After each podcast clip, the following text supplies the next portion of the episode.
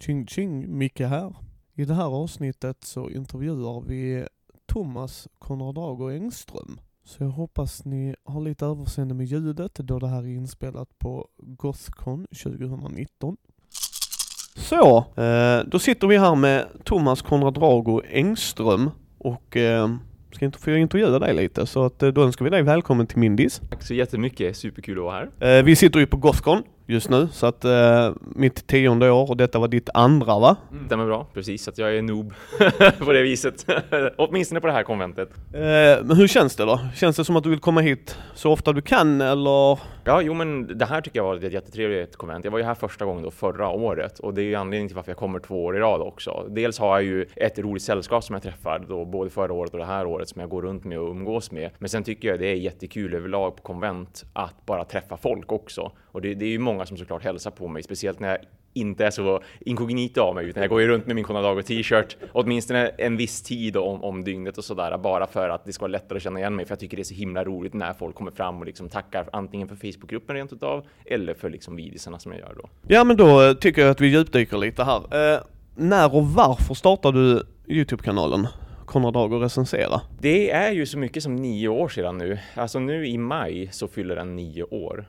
Och anledningen till varför jag gjorde det var ju egentligen mycket att jag blev inspirerad av andra. Jag höll ju på att titta mycket på Tom Vassel med The Dice Tower, men också på Board Games with Scott som var väldigt aktiv då. Sen har ju han eh, lagt ner lite grann sådär. Det tog upp för mycket tid som jag fattade det. Men, men på den tiden som var han väldigt aktiv och gjorde väldigt ganska mysiga personliga videos tyckte jag. Det var en jättestor skillnad från liksom, The Dice Tower, mera professionell produktion och Board Games with Scott som var lite mera så här bara en helt vanlig en, en kille, en nörd som bara tyckte om att prata om spel. Och då ville jag vara lite mer åt det hållet på ett vis, men ändå ha en någorlunda strukturerad video. Och jag hade fått höra från folk bara generellt så här att jag var ganska pedagogisk av mig när jag förklarar saker rent generellt, oavsett vad det var jag förklarade. Så då tyckte jag bara att ja, men det där kan väl jag också göra liksom. Och, och, speciellt på den tiden också då när, när jag hade någorlunda nyligen ändå kommit in i sällskapsspel ganska mycket verkligen. Då tyckte jag också att vad få människor det egentligen är som vet om hur kul sällskapsspel är idag och hur de ser ut idag kontra de här gamla spelen från Alga liksom på, på den tiden, 80-talsspelen och så. Eh, men även 90-talet för den delen. Så då tyckte jag att av den anledningen så ville jag göra en kanal som framförallt riktade sig till de som var nya och kanske inte hade så stor koll på sällskapsspel sen tidigare. Att kolla här vad som finns, kolla vad kul det är. Ja, eh, jag skrev ju det till dig att du har ju inspirerat mig till att göra podden av samma anledning, att eh, du inkluderar folk. Eh, jag gillar ju hur du, här är synopsisen, vill ni se mer djupgående så ser ni mer djupgående och här är slutpläderingen. Det gillar jag, den strukturen liksom att här är det gist of it så här funkar det rent så här formellt sett. Okej, okay, men då vet jag ungefär. Då vill jag se slutplaneringen. Sen går du också igenom spelet, så det, det gillar jag. Men jag har inte tålamod att göra videoredigering. och jag är duktigare på att bubbla än att stå framför kameran, kan jag säga. uh, så det är all heder. Uh, men uh, vilket spel var det första och varför valde du just det spelet? Det första jag valde var ju dessutom ett tvåspelarspel som heter Discovery Island. Och varför jag valde just Discovery Island, det var bara för att jag hade upptäckt det kanske vad kan det ha varit, något år innan dess liksom. Bara helt random också. Jag bara såg det på en hylla, tyckte det såg intressant ut, köpte det, spelade det med min dåvarande flickvän som jag hade då och tyckte att det var svinroligt. Och då, det var så ett typiskt spel som jag kände att alltså ingen har ju koll på att det finns sådana här spel idag. Alla tror att det fortfarande är monopol eller något slags av slå tärningar, gå runt en spelplan, du läser reglerna på insidan av locket. Det är fortfarande det folk verkar tro att det finns och det visste, men så var ju jag också då för så här 15 år sedan. Um, så, så därför tog jag Discovery Island som ett spel som var så här, kolla vad häftigt det här är, kolla man man upptäcker, man äventyrar. Det finns lite slump där fortfarande, men det handlar mycket om att tänka och logik och sådär. Kolla vad coolt ett spel kan vara, dessutom bara på två spelare. Ja, det är ju en eh, tanke bakom det. Alltså, härligt att se, du hade en vision ju. Och det, det märker jag fortfarande. Jag har spelat i 20 år tror jag sådär. Eh, brädspel mer än rollspel för att mina polare inte vågade in i den världen direkt kanske. Men det blir ju väldigt, min syster och min systerson spelar fortfarande Monopol. Och det gör lite ont i mitt hjärta ändå. Ja, ja. Men du har ju din logga. Hur kom du över den? Jag har, det är ju som tur att jag känner en kille som heter Danny Ahlgren eh, som eh, har ett företag. Han är illustratör och har jobbat med det jättelänge tillbaka och eh, han tyckte då, han kontaktade mig. Jag, jag hade tänkt det här ganska länge då under ungefär ett års tid tror jag då jag har hållit på med podden, liksom gjort mina videos och verkligen kände att shit vad kul det här är. Jag ska fortsätta göra det här. Jag ska göra det på en regelbunden basis liksom. Eh, men jag vill, jag vill ta steget ut och bli lite mer professionell, ha lite bättre utrustning, men också ha just kanske någon logga eller någonting istället för bara som jag gjorde då innan videon började så bara klippte jag in en bild på spelet helt enkelt. Det är liksom så här så basic som det bara kunde bli och, och skrev liksom med något no Times News någonting så här klassiskt typsnitt bara och sådär att det här är spelet, så här många spelare är det för och så vidare. Och så tänkte jag på det att ja, jag borde kunna be någon att göra en logga så att det kan bli lite finare presenterat alltihopa. Men ah, jag vill inte tränga mig på samtidigt. Och just då kontaktade Danny mig och tyckte att men du, vad bra, vad bra videos du gör, men det som skulle lyfta dem ännu mer, det är ju om du dessutom hade en fin logga till det. Så vad sägs om att jag tecknar en logga åt dig? Och så kan jag även teckna så här titelkort åt dig så att varje presentation, varje ny video, då försöker jag teckna in dig i spelet. Och så kan du få det av mig bara för att då blir jag lite också så här att jag får synas lite grann och jag får testa mig själv och jag får göra någonting nytt. För att även om han jobbar som sagt med att vara illustratör, även om han har sina arbeten, så det här var som ändå någonting mer utmanande för honom tyckte han också. Så att det, han kunde använda det själv för att utvecklas lite grann. Och då, då, tyckte han också att vi skulle ha det lite cartoony och man kan se på de tidiga titelkorten också, eh, typ de, speciellt de första tror jag är 15 eller något sånt där, så ändras stilen ganska kraftigt från ett spel till ett annat spel. Och det är ju för att han experimenterade mycket också och tyckte det var kul att få experimentera, för jag gav ju honom bara fria händer. Alltså vill du göra det här åt mig så då, då får du göra det hur du vill, när du vill och så vidare. Ja, för det är ju en fin logga, precis som du sa, så just med titelgrejerna och sådär. Men sen har man ju intro och utro, det har vi ju i podden bland annat sådär. Men hur fick du tag på din där då? Ja, där hade jag också lite tur, men, men det var faktiskt att jag ändå bad om det i det här fallet, för jag känner en, eh, ett par kompisar som spelar i ett band som heter Captain Kid och Det oändliga sommarlovet. Eh, och då pratade jag med Adam där som jag känner, som jag känner mest av allihopa som är trummis i bandet och tyckte så här, men jag skulle jättegärna ha en jingle till det här, till, till mina videos. För att det kändes också lite mer proffsigt då såklart.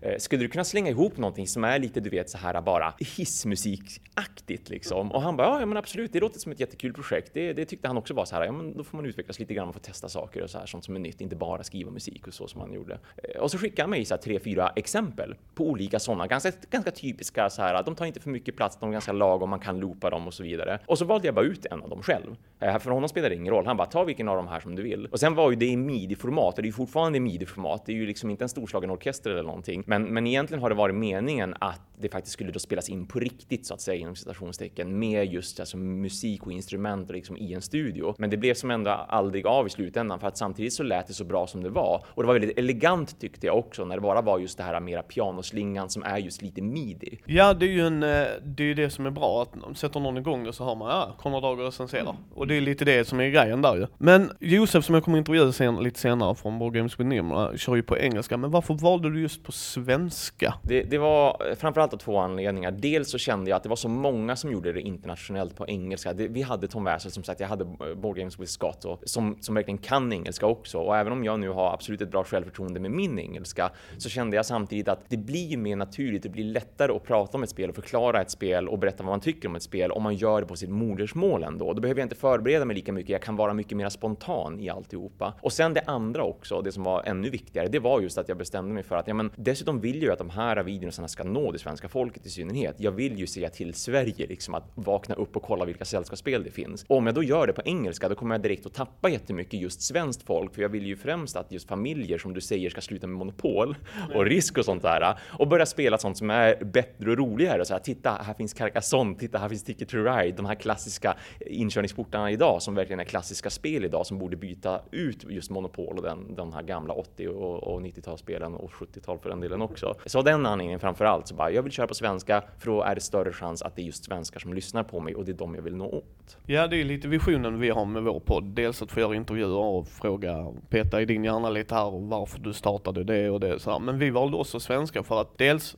blir det för mig väldigt konstigt när svenskar pratar engelska. Och det är inte att de gör fel, det är bara att jag hör att ni är svenskar. Varför mm. pratar inte vi svenska med varandra? Uh, och det gör att mycket missar jag liksom att, som du säger, och sen vill jag nå ut, som du säger, till folk det är det viktiga. Och vi är i Sverige, vi behöver inte bli jättestora utan vi är nöjda med de lyssnarna vi har och vi tycker det är jättemysigt och trevligt och vi vill ju utvecklas och växa och sådär. Men för oss kändes det som du säger att ska vi bli spontana så är det ju modersmål. Då håller jag helt med dig, för helt plötsligt så, vänta, hur förklarar jag det? Och så ska vi sitta och förklara det, men då är det ju inte spontaniteten, det försvinner lite. Så det förstår jag. All heder till dig. Jag gillar verkligen din kanal, det har jag sagt. Men du började då, hur började utrustningen, hur den såg ut nu, då med, jämfört med nu? Hur liksom gick den vägen och sådär? Ja, det där är ju, tycker jag, väldigt roligt att titta på till en början då. Eh, för jag hade ju bara en gammal webcam helt enkelt och en riktigt dålig webcam när jag gjorde just Discovery Island. Jag vill även minnas att när jag gjorde spelet därefter som jag undrar om det inte var typ Shadows over Camelot så hade jag också fortfarande samma webcam och det var ju, den var ju inte gjord för någonting speciellt. Den var ju knappt gjord för att kunna göra videochattar med egentligen, men jag, men jag använde den bara för att det var det jag hade tillgängligt. Så ljudet kommer lite off på grund av att jag sitter bredvid webcamen. Jag sitter ju inte mot den och det gör jag ju aldrig med någon av mina videos det, och det tycker jag bara är för att det är mer praktiskt att visa på spelet på det viset. Men sen då när jag började på riktigt mera, då köpte jag en bättre webcam helt enkelt som hade då en stereomick också så att den hade lite bättre upptagning så där ljudmässigt. Men framförallt så var det en jättestor skillnad tyckte jag i bildkvalitet för den kunde ju så här filma i typ 720p. Wow, wow, liksom nu, nu börjar vi snacka verkligen häftig utrustning. Den kostade ju 800 spänn också. Eh, Ehm, men, men jag använder den också i andra sammanhang, så här just för videochatta med folk som jag känner som eh, bor långt borta och även för att bara sitta och spela datorspel vid datorn. För, för jag är absolut en gamer sen grunden också, alltså tv-spel och datorspel har jag också spelat väldigt mycket och då kunde jag använda micken bara när jag satt och chattade eh, och spelade samtidigt. Men sen då när jag gick från den utrustningen så småningom, det var ju att jag hade turen att i och med att jag bor i Umeå då och World of War Games ligger i Umeå också så jag var ju, jag var ju en stamkund där. Jag gick ju ofta dit och köpte mina spel och jag stannade där och pratade med dem om spel och sådär. Och då tyckte ju de, jag behövde inte ens säga att oh, kolla vad jag har gjort. Jag har börjat med, med Youtube-videos. De hade redan koll på det när jag kom in där en dag och så bara du jävlar vad bra grejer du gör så här. Det där hade vi tänkt göra, men nu slipper vi ju det för nu gör ju du jobbet och vi har absolut ingen tid. Så fortsätt gärna med det. Och så ville de dels börja sponsra mig med spel och så här om du ändå ska göra det här och om du ändå kommer in hit och köper spel av oss för att du ska recensera dem, då kan du lika gärna få spelarna av oss och recensera dem för det här är en jättebra grej du gör. Det sprider hobbyn. Det, det är win-win för oss allihopa i sådana fall. Och sen också pratade om just utrustning och så ville de köpa då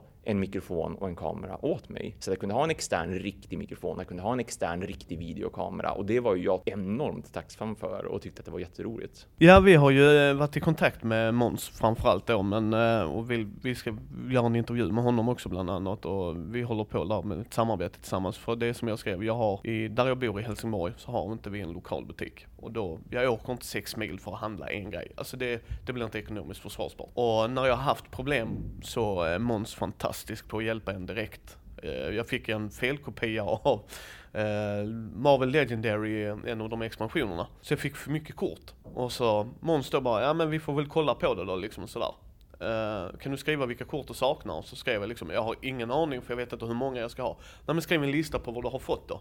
Så det slutade med, eh, tre dagar senare hade jag fått, då hade han skickat en ny till mig liksom sådär. Eh, men det har jag sagt, det är bra service, bra folk liksom och sådär. Så att det är ju skitskoj att de gick in där redan från början och hjälpte dig. All heder till dem också. Eh, så nu har du den utrustningen, eller har du uppdaterat ytterligare en gång eller det? Nej, det, jag har uppgraderat mikrofonen, eller emellanåt så, så uppgraderar jag mikrofonen för att nu, numera då i och med att jag då sen så småningom fick anställning på Board Games, så det var ju tack vare videorna. De tyckte ju att jag gjorde ett bra jobb med att prata, de tyckte att jag spelade ju väldigt mycket. Det var skitbra för de, har, de som driver företag har svårt för att hinna spela lika mycket, speciellt som jag gör. Så då tyckte de ju att det, det var liksom värdefullt för dem att ha mig som anställd då i butiken och kunna prata om spel och kunna testa spel och att allting liksom flöt ihop väldigt bra. Och då ville de även att jag skulle göra videopresentationer åt dem och bara så korta tre minuters videos som de kunde lägga upp på sin hemsida. De uppskattar ju absolut mina recensioner också, men det vore ju ännu bättre också om när det gäller just sådana här jättesnabba, enkla familjespel, att de skulle kunna presenteras på bara två, tre minuter så att folk vet vad det är för typ av spel, vad, vad de ska köpa och vad de får för någonting när de köper det. Och då köpte de ny utrustning för det. Och den utrustningen till en viss del har jag ibland använt då, för det är en bättre kamera och det är en bättre mick och framförallt så är den mer praktisk mick, för det är en sån här liten flugmick, en liten klassisk sån liksom, bara sätta fast i kragen. Den jag använder är ju riktad och, och det märks också på ljudet att det blir, en, det blir en ganska speciell upptagning av den. Det var kanske ett dumt val egentligen till en början, men det var den rekommendationen också som vi fick när vi gick och köpte utrustningen och som tyckte att ja, men då borde du ha en sån här typ av mick som är riktad om du gör det här som du gör. Eh, så här i efterhand så kanske det hade varit bättre att ha något som sitter lite närmare, för, för det har jag fått höra några gånger också när jag pratar med folk att, att ljudet blir lite speciellt sådär. Man ändå hör hur stort rummet är, så här, akustiken blir lite problem. Så att emellanåt så byter jag till den då, men jag kör fortfarande för det mesta med samma videokamera, bara av praktiska skäl egentligen. Och att det är så här, jag är lite rädd att jag någon gång ska glömma den ena kameran på något ställe och så kan jag inte göra en video när jag ska göra antingen då just för Conrad Dahlgård recenserar eller för jobbet. Så Att så här, det vore lite pinsamt kanske om det blir någon för försening av någonting på grund av att jag har varit glömsk. Men var, var spelar du in då? För vi ser ju bara mattan och sen en bokhylla ungefär det vi ser ju. Men var, var är det? Är det hemma i lägenheten då antar jag? Ja, jo det är ju det. Jag står bara i sovrummet när jag gör min slutplädering och när jag gör den här inledningen. Och det, det valde jag ju även tidigt så här att jag bara satt i min kontorsstol liksom eh, framför datorn i sovrummet när jag gjorde mina slutpläderingar till en början och så brydde jag mig inte så mycket om vad jag hade i bakgrunden heller utan jag tyckte som att ja, ja, men, men nu ska jag bara testa, funkar det här? Men sen så småningom så uppgraderade jag ju lite grann av bakgrunden också, så här började ställa upp spel i hyllan bakom mig så att det inte bara var det som stod där sedan tidigare och och även då att jag faktiskt stod upp så att man skulle se mig lite tydligare kände jag och att eh, när jag då gör själva genomgångarna, då sitter jag i vardagsrummet och så har jag mitt stora spelbord där och då var det även så att Danny återigen gick in och gjorde en supergrej för mig för han tyckte det att ljuset, eh, det var inte helt klockrent fortfarande, speciellt med den här nya kameran som jag hade också. Den krävde ändå ganska bra ljus för att det skulle verkligen bli bra återgivning av färgerna i synnerhet och, och där hade jag ju ingenting. Jag körde ju bara med vanligt liksom vardagsljus så här. Mycket, mycket speciellt i vardagsrummet att jag har ganska, ganska stort fönster och en balkong där så att det är ljus som strålade in beroende på vilken tid på dagen det var då så kunde det ibland vara jätteljust, för ljust till och med och ibland kunde det vara ganska dassigt och det påverkar jättemycket kvaliteten av videon då. Så han köpte till mig eh, två stycken arbetslampor, sådana här klassiska som man brukar se ute, ja precis, ja, ute på, så här på byggplatser. Och det gjorde ju en jättestor skillnad och det var också bara för att han tyckte att ja, men du gör en bra grej. Jag jobbar ju med dig ändå. Vi är lite kollegor här nu så att så att jag vill ändå ge dig de här grejerna därför att du ska kunna fortsätta utvecklas. För jag tycker det är kul och det är kul att göra de här korten som jag tecknar åt dig och så vidare. Så det var enormt, enormt snällt av Danny verkligen att bara bjuda på det sådär. Ja, men det är ju Alltså, bra vänner.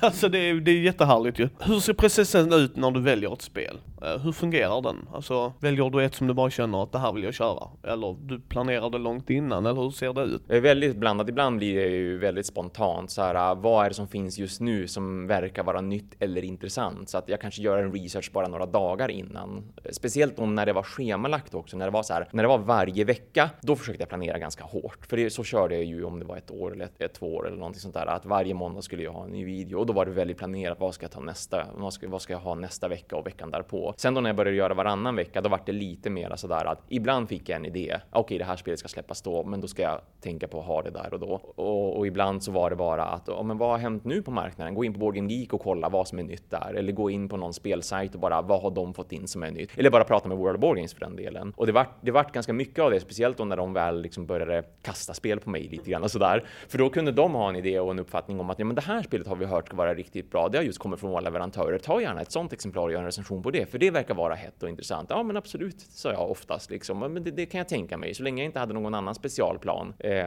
om något annat spel som jag gärna ville göra. För mycket av de första spelen, de kom ju från min garderob också, alltså min spelsamling helt enkelt. Att jag tog sånt som jag ville lyfta fram för att jag tyckte det var kul och bara wow, kolla vad kul spel det finns. Som sagt, eh, kolla svenska folket vad annorlunda man kan faktiskt spela co-op också och samarbeta och sådär. Och, och idag så är processen fortfarande ganska samma där att jag har några idéer som svävar i huvudet så här. Det här spelet borde jag göra som ligger hemma hos mig eller det här spelet som kommer borde jag göra eller jag borde göra en sån här videospecial på just den här typen av spel, eller typ två spelare till exempel, eller jag borde göra en special från just den här utvecklaren då eller leverantören eller vad det nu är för någonting. Men, men mycket sker ganska spontant ändå numera. Hur kom du fram till formatet? För som jag sa innan lite, du har, vilket jag gillar jättemycket, du har här är synopsisen. Mm. Så här funkar det ish. Sen har du ju då den längre mer eller mindre en regelgenomgång gör du ju. Det är du ju. Och sen så har du slutpläderingen.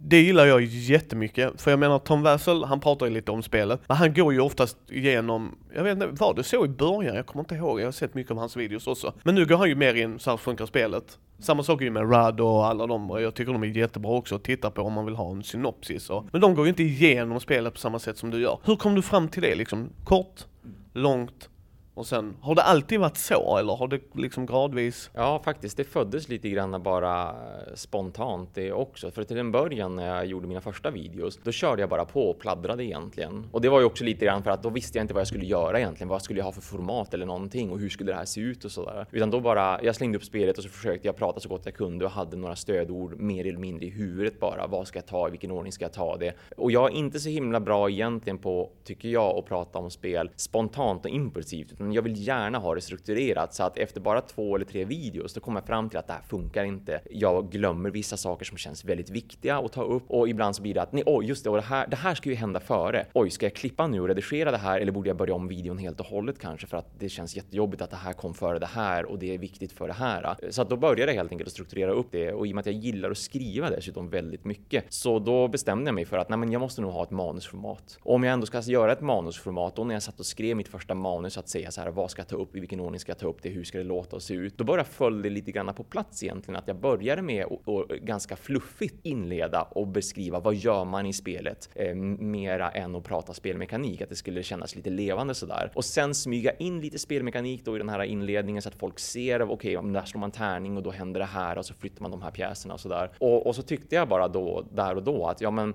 videorna blir ju ändå ganska långa. Det vore nog skönt ändå att även om jag nu vill prata mycket regler och vill visa upp spelmekanik och sådär för att folk ska kunna titta på min video och förstå att okej, okay, så här verkar det spelas. Då behöver jag inte läsa lika mycket i regelboken. Nu blir inte det här spelet lika jobbigt att lära sig. Ehm, då kände jag att oh, jag måste dela upp det tror jag. Eh, jag, jag, jag har liksom en inledning och så sedan säger jag att ja, men nu har ni fått i väldigt grova drag. Så här funkar spelet. Så här ser det ut. Vill ni verkligen lära er mer om hur spelet funkar istället för att läsa reglerna? Fortsätt i sådana fall att titta. Annars annars kan ni lyssna på vad tyckte jag om spelet. Så att det, det bara föll sig väldigt naturligt, speciellt just i och med då att manusformatet kom in. Ja, för som sagt, all heder till det där, för att jag tycker det är jättebra. För då får du de som inte vill, alltså utforska spelet själv. Men liksom här, okej, okay, där är roll and move till exempel, alltså att man slår tärning på att flytta sig. Nej, jag gillar ju inte den mekaniken, ja, men då kanske jag tittar på, är det så avgörande ändå liksom? Eh, medan så nej men där är de tre, fyra, fem grejerna jag gillar i ett spel, boom, då kollar vi vad han tyckte om spelet. Så att, eh, för det är det jag, det är lite vår grej med vår podd, att vi vill dra in folk i hobbyn. Vi vill inte exkludera, vi vill inkludera. Eh, och man blir ju hemmablind.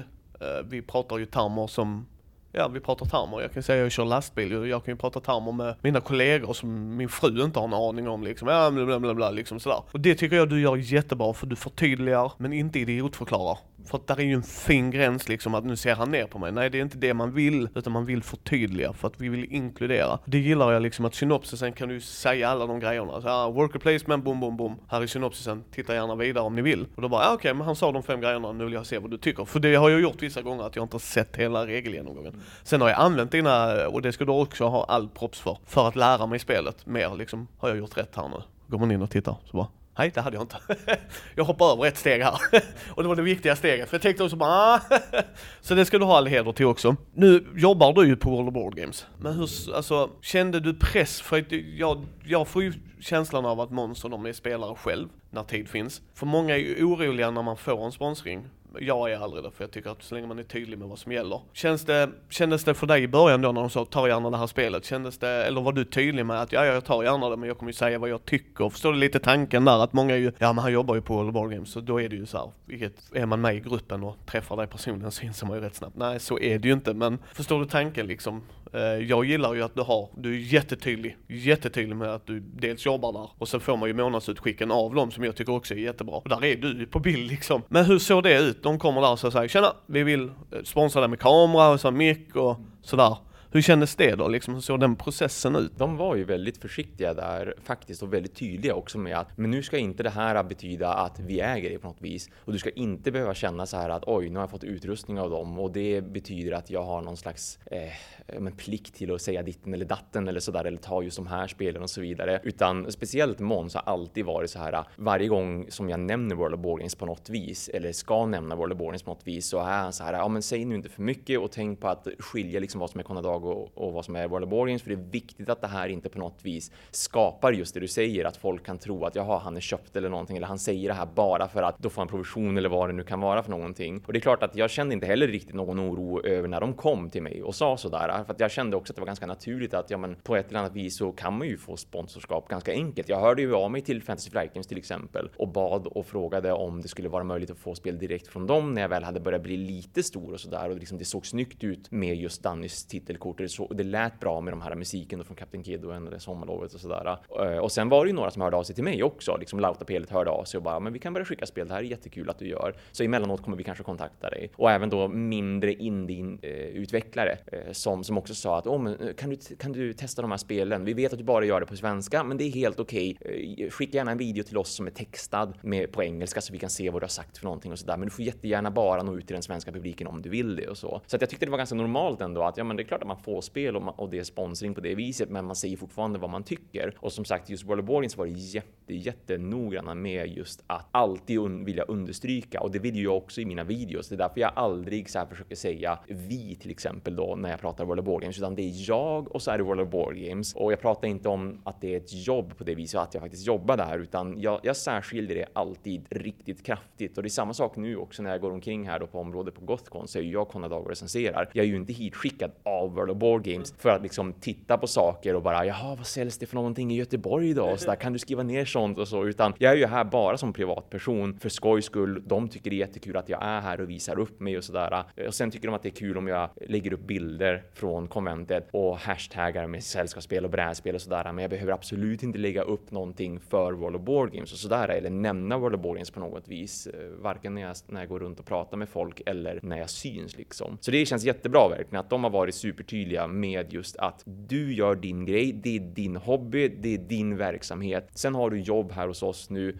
Men det är någonting helt annat. Och just därför också, av den anledningen, så när jag började jobba där, då sa de det att nu kan du egentligen inte längre få spelen av oss. Nu tycker, jag, nu tycker vi att vi gör på det här viset istället. Du får spelen, du lånar dem, de hamnar i vårt lånebibliotek istället. För World har ju ett jättestort lånebibliotek också. Man kan gå dit och låna spelen gratis och man kan sitta där och spela eller man kan ta hem dem och spela. Och det, det är ju också för att promota spel och sådär och, och testa lite grann. Eh, och det tyckte jag var en jäkligt bra idé också, därför att i och med att jag fick så mycket spel som jag gjorde under de första åren så började ju mitt hus svämma över också. Eller liksom lägenheten, det blev för mycket. Så det tyckte jag var faktiskt väldigt bra att ja, men, nej, men jag, jag, jag accepterar det verkligen därför att jag kan ju ändå köpa spelen via jobbet och, och då blir det ju ändå lite billigare. Och vill jag verkligen ha ett spel så, så precis som alla andra har jag ju inga problem att betala för det. Och samtidigt var det kul också att låta biblioteket växa också och så att de som bodde i Umeå eller runt omkring där faktiskt kunde låna någonting som jag just hade gjort en recension på dessutom. Så, så alltid verkligen väldigt måna om just det här med att World of Wargames är sitt och Konrad Dag recenserar är sitt. Ja men precis, vi kontaktade ju eh, World of Ball Games samtidigt som vi kontaktade er och sa att vi vill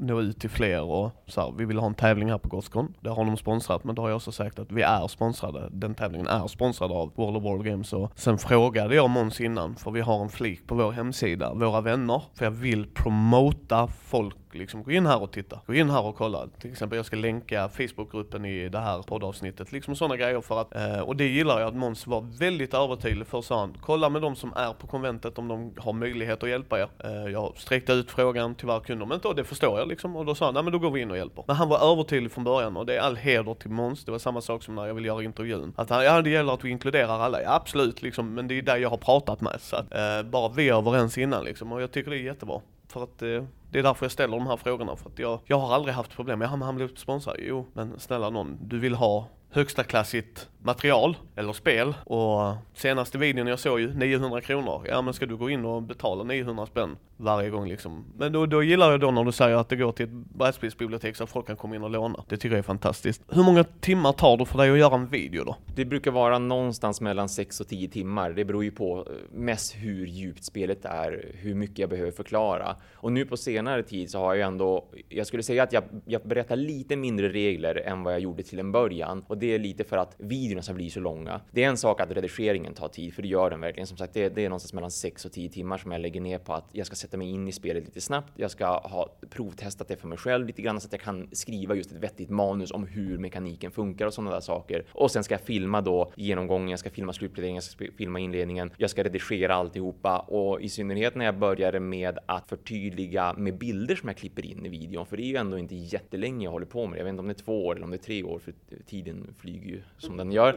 Men, men det är ändå relativt nyligen som jag började just med att, att så här, visa en närbild på en komponent. Här är det här spelkortet. Det jag pratar om, det är det här området just nu och så eh, mörkar jag det jag inte behöver visa och så ljusar jag upp just det här partiet. Att men här, den här symbolen pratar jag om just nu eller den här korteffekten som man ser på det här viset på det här kortet pratar jag om just nu. För att jag, jag kom fram till det också att även om jag hade bättre kamera och hela den där biten så var det svårt att se ibland när jag pekar liksom att här händer det här i och med att kameran då är statisk kontra om man då skulle flytta kameran och kunna zooma lite bättre och sådana saker. Så det, det tar ju extra mycket tid då att jag måste in i Photoshop och så måste jag göra de här lagren på varje bild som jag vill visa upp och, och så här. Det här ska highlightas, det här ska highlightas och det här ska mörkas ner och så vidare. Men, men eh, därför just beroende på hur komplext spelet är då så någonstans mellan 6 och 10 timmar för att få allt det färdigt och så sen blir det ju lite extra tid såklart för att spela. Då tar jag ju inte med det riktiga spelandet så att säga, utan bara just det här provspelandet som jag alltid gör för att jag ska ha bättre koll på, på mekaniken. För jag kan som inte bara sätta mig ner och läsa en regelbok utan jag måste få liksom ta på det också. Jag måste verkligen få flytta pjäser, få slå tärningar, få se vad som händer för att, för att lättare förstå vad det är som, som sker i spelet.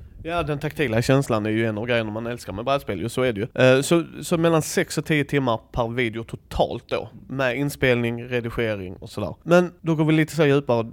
Brädspel är ju en, eh, jag höll på att säga, en komponentsport, men det är det inte. Jag menar en aktiv, gruppaktivitet. Hur väljer du gruppen du spelar med? För det är ju också väldigt viktigt. Jag menar, om jag skulle sitta och göra, recension personer. Vi pratar ju om spel liksom som jag och min bästa vän Fredde spelar, för jag tycker det är lite det stuket vi har liksom. Det här är vad vi spelar just nu och det här är vårt smak och tycke. Men när du tar ett spel, vi tar uh, Sagan om ringen, storydrivet, uh, det du släppte sist. Så har du en kille som du vet, han kommer inte gilla detta. Spelar du fortfarande med honom och frågar han vill du vara med för jag vill ha dina synpunkter. Förstår du lite hur jag tänker? Hur valde du gruppen? Är det samma grupp? Har du olika grupper? Hur ser den processen ut? För det mesta är det samma grupp för att jag har stående varje söndag, då spelar jag spel, punkt. Och, och det bestämde vi för jättelänge sedan, jag och några stycken då. Det, det har tillkommit någon, det har fallit bort någon, så här folk har flyttat och hela den där biten, man har lärt känna nya folk. Men för det mesta så är vi liksom en, en kärngrupp på fem spelare som träffas varje söndag. Ibland faller någon bort, som sagt, ibland tillkommer någon tillfälligt också kanske. Men eh, det, det, har jag haft länge just av den anledningen att det, det, är så himla lätt att säga att åh vad kul det vore att spela, ska vi inte spela någonting? Ja, men jag hör av mig i veckan liksom. Och speciellt om man då är många som ska försöka samordna det. Vi är alla vuxna, alla har sitt liv, man har potentiellt familj, man har framförallt ett jobb och sådär och en del kanske jobbar nattskift och så vidare. Så att därför, därför har jag alltid sagt att vi ska alltid träffas hos mig klockan 12. Vi ska alltid spela varje söndag. Det är bara om det är till exempel nu på Gothcon då som jag säger åt dem att ja, men grabbar, nu är jag borta två veckor så vi kan inte spela förrän den här söndagen och så får vi se vad vi spelar då. Men då vet de att vi spelar alltid på söndagar och de här gångerna jag säger till i förväg, då ska vi spela ett specifikt spel för då är det recension och så nämnde jag många gånger vilket spel det är. Ibland vill jag bara överraska dem helt enkelt. Men jag är då så att det är ett spel där jag vet så här att oj, den här personen kommer inte att gilla det här spelet. För det mesta så struntar jag i det, utan jag bara som sagt, jag vill ändå ha veta vad han tycker. Jag säger inte så mycket om vad det är för typ av spel och vad jag tror att han inte kommer att gilla eller kommer att gilla och vad jag tycker och så där, utan jag vill bara ha allas ärliga åsikter direkt där och då istället. Och så sedan kan jag nämna det då i min video. Ibland så drar jag ju upp det och säger så här, ja, men en av dem i min spelgrupp eller två av dem i min spelgrupp tyckte så här och tyckte så här och jag tycker så här så, så att det blir lite mera inte bara vad jag tycker utan vad hela spelgruppen tycker. Och sen finns det ju några gånger när jag har tagit flera spelgrupper som nu då med, med Journeys in Middle Earth. Där hade jag två spelgrupper för jag ville riktigt hårt testa det. Dock så var egentligen alla, alla spelare var fortfarande nördar liksom. Ganska nördar. Jag hade spelat mycket sånt här sedan tidigare. Så ibland försöker jag slita och rycka lite grann i de personerna jag känner som inte spelar alls lika mycket. Jag har liksom en inom citationstecken noob-grupp också som inte spelar den här typen av spel, men som jag försöker få att spela och testa nya saker, försöker få dem att testa Manchester Madness, försöker få dem att testa Time Stories eller kanske något lite tyngre eurospel, bara för att se vad, vad tycker ni om det här? Hur känns det här? Och framför allt för att det ska bli lite mer nyans i mina recensioner då också, att så här tyckte nördgruppen, så här tyckte noob-gruppen liksom. Sånt, sånt kan vara kul och extra kul med vissa spel där jag känner att det här är ett spel som vem som helst borde kunna spela. Är det så? Vad, vad tycker en sån här grupp kontra en sån här grupp? Hur svårt är det för de här att ta åt sig reglerna om spelmekaniken kontra de här? Så ibland varvar jag, men för det mesta är det just de här samma fem personerna. Det, det är mest om det är väldigt, väldigt lättsamma spel som jag känner att då säger jag det åt dem. Nu, nu, nu spelar inte vi just det här spelet, för jag vet att ni kommer inte att gilla det och då, då tar jag hellre den här gruppen som har mer vana av den typen av spelen som inte spelar lika nördiga spel då, inom citationstecken eller, eller hårda spel eller tunga spel. För att jag känner att ni kommer förmodligen inte tycka någonting av det här är bra och jag måste få en, en bättre liksom, eh, spelupplevelse och lite bättre feedback än så. Men om vi ju går lite ner i det här kaninhålet då. När man spelar spel, eh, vi, vi är ju en samtalspodd. Vi vill att folk ska prata om grejer. Det är ju det jag tycker är roligt. Att, uh, vår vision är ju att folk ska, fasiken jag lyssna på Mindy. Vilken typ av spelare är du? Eller vilken typ av mekanik gillar du? Alltså du vet den grejen där. Man har ju blivit mer kritisk. Men jag har ju alltid varit sån som person. För att jag är väldigt noga med att säga det här är min åsikt. Det här är inget spel för mig. Men du kommer gilla det. Mm. Men när du gick från gamla Thomas, åh jag spelar lite här, jätteskoj till att göra videos. Hur processar du spel? Förstår du vad jag menar? Överanalyserar du? Sitter du där med penna och papper och känner du vet såhär, någon bara kom här Thomas nu ska vi spela, du bara oh jag har inte spelat det här innan, nu ska vi se här. Eller tar du det som det verkligen kommer? Förstår du lite hur jag tänker mig? Alltså, hur har den processen, har du kommit på dig själv liksom att, vänta vad gör jag nu? Det här är ju bara fredagsmys med kompisarna. Förstår du liksom?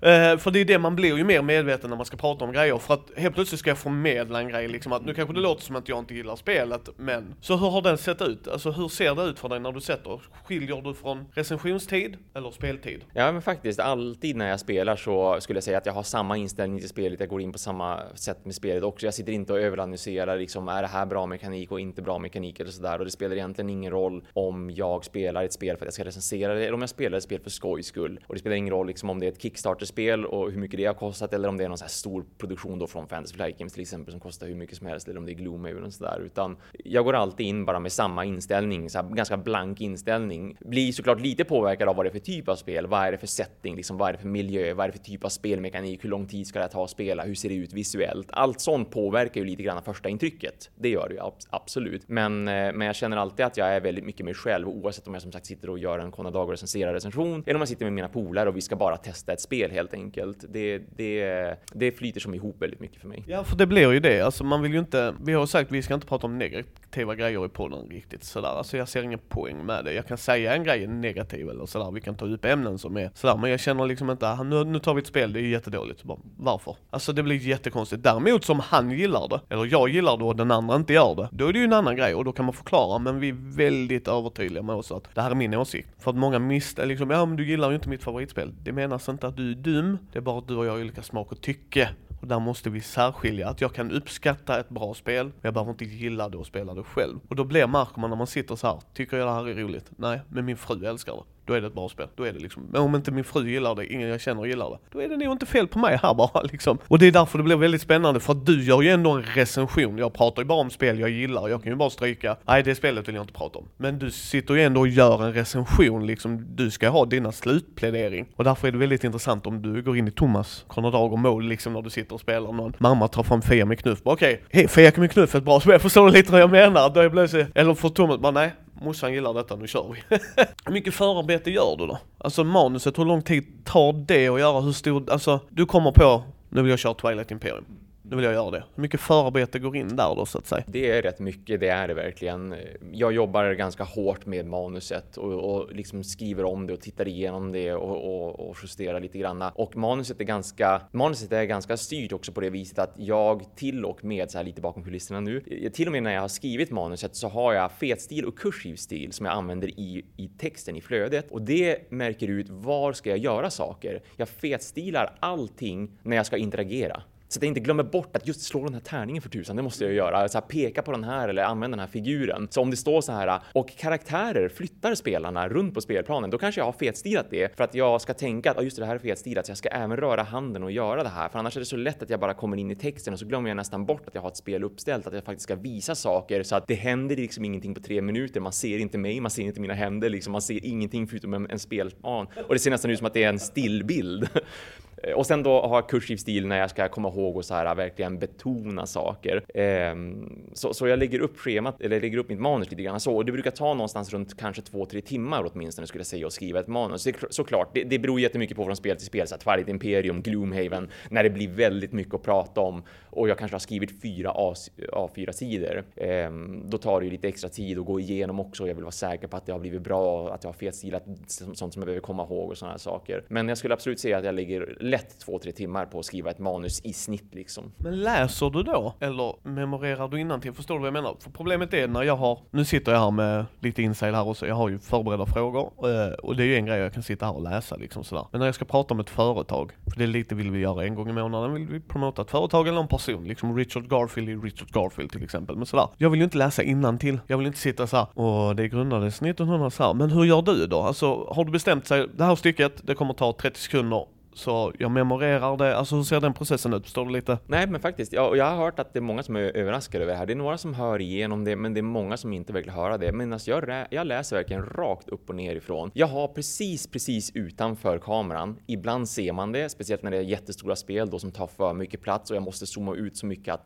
att jag kan liksom inte gömma det här. Men ibland så kan man då se en liten skärm av en liten laptop som jag då har ställt upp och där har jag mitt manus digitalt. Så jag bläddrar i den här, eh, på den här laptopen då, eh, mellan de här sidorna och så läser jag verkligen rakt utifrån det, bara rakt upp och ner. Det, många gånger så måste jag göra omtagningar också och, och då blir det ju liksom när jag gjort omtagning på omtagning och spelar om vissa saker för att jag inte blev nöjd med hur jag sa någonting eller vad det blev för resultat på en tärning och man har lite otur sådär. Jag har nu varit det två blanka resultat. Jag har jättekul. Jag borde ju haft något resultat som jag kan peka på i det här fallet för att göra ett bra exempel av vad händer när man gör det här eh, spelmekaniskt. Men då gör det, då gör det ju att jag lär mig saker och ibland så, så vissa partier kan jag ändå komma ihåg att ja, men jag skrev ju typ så här. Men anledningen till varför jag håller mig så otroligt punkt till pricka eh, på manuset, det är ju just det här att jag är så rädd annars att jag ska glömma bort mig och att det ska komma i fel ordning och att plötsligt så kommer jag på det när jag har spelat in och avslutat och sitter och redigerar att jag sa aldrig det här och jag visar aldrig det här. Men jag, jag, hade det ju inskrivet i manuset, det är jag säker på. Och så har jag råkat då så här, ja men jag är säker på att jag kan det här partiet så att nu tittar inte jag på skärmen tillfälligt. Så, så av den anledningen är jag så himla strikt med det där helt enkelt. Och som sagt, många ändå hör inte det, utan jag verkar ha ändå tillräckligt mycket liv i rösten liksom för att man ska, man ska tro att det här bara kommer som det kommer, att jag har memorerat det, att jag har bra stödord eller vad det nu är för någonting. Men, men några vet jag tycker sig ändå höra att det finns en viss mekanism så här, lite mekaniskt i hur jag pratar och det är just den anledningen då att jag försöker läsa upp det med lite inlevelse helt enkelt. När du gör eh, videon, är det one takes it all eller är det du har, nu gör jag så här långt så sparar vi, så långt, alltså hur ser det ut? Nej, det enda som jag sparar, det enda som jag gör, det är då inledningen och så när jag säger och så här funkar det liksom. Om ni vill se mer, då kan ni göra så här, annars kan ni klicka här. Men om ni vill se mer av reglerna, då ska ni fortsätta titta. Liksom, från, från att jag börjar då och göra, ge den här synopsen lite grann, så här funkar spelet i korta drag, till att jag då säger, liksom börjar om och börjar prata spelmekaniken. Det är ett parti där har jag stannat kameran då. Och den stannar jag ju oftast helt enkelt därför att då vill jag ju nollställa alltihopa. För då har jag ju flyttat runt på saker och slagit tärningar och dragit kort och visat saker. Så då vill jag ju nollställa hela brädet. För det första jag alltid går igenom det är ju så här, och när man ska ställa upp det här spelet, då ser det ut på det här viset. Och varje spelare har fått det här och man har ställt den här hit och den där dit. Jag vill ju att det ska synas då verkligen för att man ska kunna börja spela spelet själv och ställa upp det där hemma och lära sig reglerna. Men därifrån är det då bara en enda tagning. De 10 till 15 minuterna säg som en genomgång brukar ta. Och ibland så måste jag ju göra om den helt och hållet då. på, på, på grund av att jag gör så här, att jag inte har några stopp liksom. Men det är väldigt svårt att få till ett bra stopp känner jag också. Det är i och med att mina händer är där lite grann och jag vill att det ska se så snyggt och proffsigt som möjligt. Jag vill inte behöva göra stora klippningar. Jag vill inte att det ska synas att jag har flyttat på de här två spelpjäserna eller att den här karaktärshögen med kort har plötsligt vuxit eller det har blivit uppvänt någonting. Så av den anledningen så kör jag väldigt mycket så här. Det ska vara två tagningar, punkt. Det ska vara den här äh, när jag snabbt introducerar spelet och sen ska det vara genomgången. Ja, sen så startar du ju Facebookgruppen, Konrad Dager recenserar ju, där vi dels lägger ut våra avsnitt, så det uppskattar vi att vi får lite spridning där också sådär ju. Eh, men jag tycker det är en gemytlig stämning, alla är ju där av samma anledning och får lite tips och tricks eller dela med sig av sin glädje liksom. Att jag spelar visst med mina barn igår, vi alltså sådär, både högt och lågt liksom sådär. Kände du, hur, hur såg det ut? Jag förstår, vi startar ju Mindis liksom på Facebook också för att synas, men också att folk ska kunna kontakta oss. Förväntar du dig att det skulle bli ett forum på det sättet, att det blir en liten anslagstavla, eller var det bara mer spontant? Nej, det är Konrad Ager recenserar gruppen på Facebook, den är ju enormt jättestolt över, mer stolt över än vad jag är över mina egna videos rent utav. Just för att den, vad den har vuxit och blivit. För det var absolut aldrig meningen att det skulle bli ett stort forum. Jag trodde inte det skulle kunna bli ett stort forum framför allt där folk faktiskt skulle diskutera som de gör nu och så här att ta en bild på en spelkomponent och bara var är den här ifrån? Jag kommer inte ihåg och så tre minuter senare har de fått tio svar. Det tycker jag är jätteroligt. Eller när folk bara, ja men jag är i Borås och hälsar på just nu, är det någon som vill spela? Och så får man svar där också. Bara, ja, kom jättegärna hit. Eller ja, nu befinner jag mig på den här platsen, den här orten. Var finns det en bra spelbutik? Och allt sånt där som de gör som gör att, att det verkligen har blivit ett så himla trevligt och bra forum. Utan när jag startade Konrad recenserar på Facebook, då var det ju bara därför att ja, men det var viktigt att synas i media. Precis som att jag hade ett Twitterkonto där jag kunde så här att twittra ut mina eh, bilder från spel som jag höll på att göra just då. Eller att jag, jag twittrade helt enkelt att nu har jag lagt upp den här recensionen och så där. Jag, jag försökte ju bara sprida mig själv och mitt, mitt varumärke mer eller mindre. Och alla hade ju så liksom. Alla hade ju en Facebookgrupp om man då hade någon slags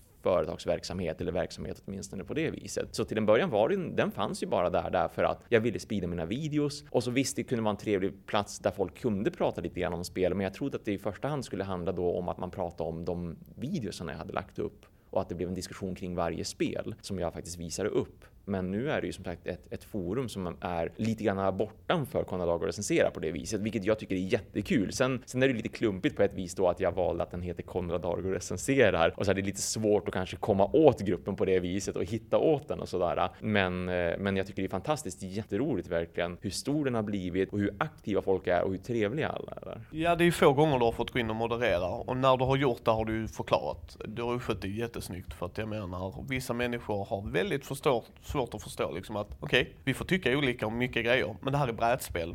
Eller spel allmänt. Du säger ju inte bara brädspel liksom, utan det är mer spel allmänt. Och jag tycker du har gjort det jättebra liksom, att gått in, nu stänger vi ner och så gjort det professionellt liksom sådär. Så att all heder till dig. Det är ju en fantastisk grupp, jag håller med. För det är mycket kärlek och det behöver inte vara mycket liksom gloom and doom. Det kan vi lämna därhän. Eh, det ska vara inkluderande som vi har pratat om mycket och du gör ett jättebra jobb där. Nu jobbar du ju med brädspel på ett sätt. Alltså hobbyprojekt att göra videos och det även om det är ett jobb och eh, jag vet, nu redigerar jag bara ljud. Men jag sa det, när du börjat redigera så förstår du varför de har en Hollywood-statyett för killen som redigerar. för det som du sa, vi ser beroende på hur stort spelet är ju, 45 minuter kanske, alltså om man ser hela då. Men det har ju tagit dig 10 timmar då. Det ser man liksom inte. Men hur är det att jobba med brädspel? För nu står du ju på World of Board Games liksom eh, och säger morsning korsning till folk och hjälper dem att komma igång liksom och trodde Thomas när han var 12 år att detta var, det, nu jävlar, Eh, vill jag jobba med det här. Hur såg det ut? Hur är det att jobba med det?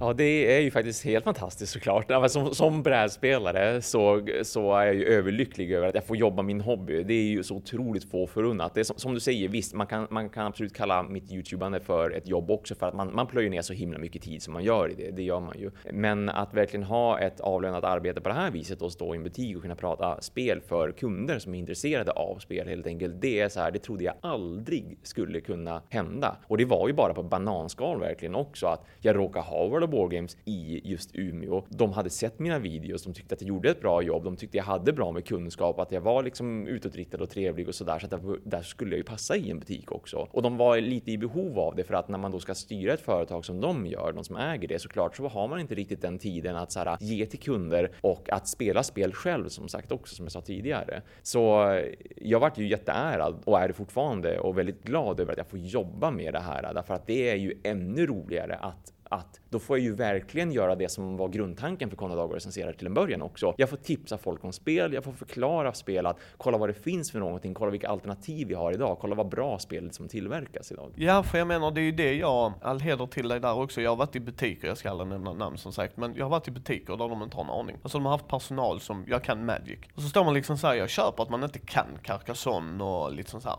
Men du ska ju veta varför det säljer. Ja, det här säljer bra. Varför? Det tycker jag är jättebra när de bara, nej men stopp här, han pratar ju om spel, vi behöver en anställd. Vi går och petar lite med han bara, du, eh, för jag tänker mig någonstans, en nöjd kund kommer tillbaks prackar du på dem ett 900 kronors spel så bara nej men det här var inget för mig. Så, ehm, så det är all heder till dem också, det är, det är ett jättebra val. Liksom. Och så att ett spelbibliotek kommer att prova. Jag äger ju gärna mina spel men det är ju ännu bättre om jag kan prova dem innan ju. Sen är jag ju väldigt självsäker. Så att jag vet ju vad jag gillar. Så liksom, och det är ju inte alla som gör det utan 20 år gamande, alltså jag, jag har hittat min nisch lite sådär. Jag provar gärna nya grejer och det gör Andy också liksom sådär. Och mina polare, Fredde då, vi, vi är väldigt artiga också liksom. Gillar inte vi ett spel så säger vi inte det liksom utan det är ingen poäng. För det, det tycker jag är jättetråkigt någon lägger upp så bara Åh, vi spelar talismaner. Så någon måste säga att de inte gillar det. De bara Why? Så det gillar jag när World of Wargames faktiskt tar tag i liksom. Vi älskar spel men vi, Thomas spelar mer så varför inte? Du, vad sägs om att du... Så all heder till dem. All heder till dem. Eh, har du känt att det är ett spel du vill göra men inte har tagit dig i kragen att göra eller känner att det här går inte att göra eller? Nej, jag har ju egentligen aldrig varit någon direkt så designer. Det är ju många som såklart har frågat mig den frågan som jag bara springer på också sådär. Och undrar, har, har inte du som spelar så mycket och som jobbar med spel och som har din YouTube-kanal och sådär. Du måste ju ha massor av idéer på så här spel du vill göra och du har sett spelmekanik här och där, du vill kombinera dem och allt det där. Men faktiskt har jag inga projekt som ligger i huvudet eller som jag har funderat på sedan tidigare. Verkligen ingenting alls. Det enda pyttelilla som jag någon gång har funderat på, det var när jag hängde på ett forum, ett, ett spelforum, alltså digitalt spelforum som heter Loading, där de pratade lite på skoj att man skulle gjort ett forumkortspel som handlar om de medlemmarna som fanns där på Loading. Eh, och det började jag spåna lite grann kring att ja, men det var ju en kul idé. Man kanske skulle kunna göra ett kortspel där man man ska skapa trådar, precis som man gör på forum. Och man försöker hålla trådarna populära och aktiva genom att spela ut kort till dem och så kunde man agera troll i andras trådar för att förstöra dem, precis som troll gör på riktigt på internet så här. Och att man kunde med moderatorer låsa trådar så att de inte skulle bli så stora att de ger så mycket poäng, eh, men att man då skulle kunna olåsa dem också. Alltså man skulle, det skulle bli ett interaktivt spel där, man, där det var mycket så här backstabbing på gång, där man försöker som sagt, förstöra för varandra och försöka få så mycket poäng som möjligt själv. Det är det absolut enda som jag försökt tänka på så där, men det blev aldrig någonting av det. Annars så, nej, jag är ganska nöjd med de spelen som kommer helt enkelt. Eh, de andra killarna, de, de som nu har World of Wargames, de startade ju inte av företaget för att de ville göra spel i första hand. Det var så här varför det kom till World of Wargames till en, till en början. Men, eh, och de vet jag har supermånga idéer och det ligger så prototyper ute på laget som är liksom i, i stadie A, liksom verkligen så här första, första stadiet. Men för min del så är jag ganska nöjd med, med hur det är. Var du beredd på att det skulle ta 10 timmar att redigera? När du bara, nu vill jag göra en YouTube-grej.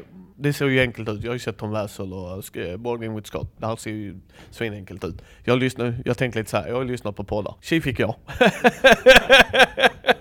Men eh, var du beredd? Alltså för där är ju vissa som är, jag är fullt, liksom, inte, inte att det kanske skulle ta 10 timmar, men du vet vad jag menar liksom att det här kommer ta tid. Liksom, var du beredd på det eller du var så här naiv som man själv var? Nej, det, det, är som, det är precis som du sa tidigare också, att när man väl börjar, det är då man förstår. Det är då man förstår, okej, okay, shit, de här killarna och tjejerna, de sliter verkligen när de gör sin ljudredigering, när de gör sin bildredigering. Det här tar tid verkligen, efterproduktionen tar tid. Och jag hade absolut ingen aning om att det skulle ta så mycket tid, nej. För, för på tal om hur spontant det ändå var att jag gjorde det här, visst, jag hade haft tid, jag hade haft det i, i tankarna ganska länge, säkert ett halvår innan jag gjorde min första video, så var jag så här att ju mer jag tänkte på det, desto roligare skulle det vara att lägga upp en video och, och göra liksom som Tom Basil och, och Borgens Scott och så vidare. Men det, det, min första video när jag började spela in den, då var klockan typ 11 på kvällen. 11, halv 12 och jag, tyck, jag bara fick ett impuls där och då bara nej, nu ska jag sluta tänka på att jag borde göra det här. Nu ska jag göra det. Hur lång tid kan det ta liksom? Jag bara riggar upp en kamera här lite fult. Jag lägger ut spelet på sängen lite fult. Jag har ingen lampa som verkligen lyser upp det här tillräckligt, men skitsamma. Jag måste, bara, jag måste få göra det här. Jag måste få göra det här nu, annars kommer det typ aldrig bli gjort. Liksom, nu måste jag sluta tänka på det här. Och klockan var ju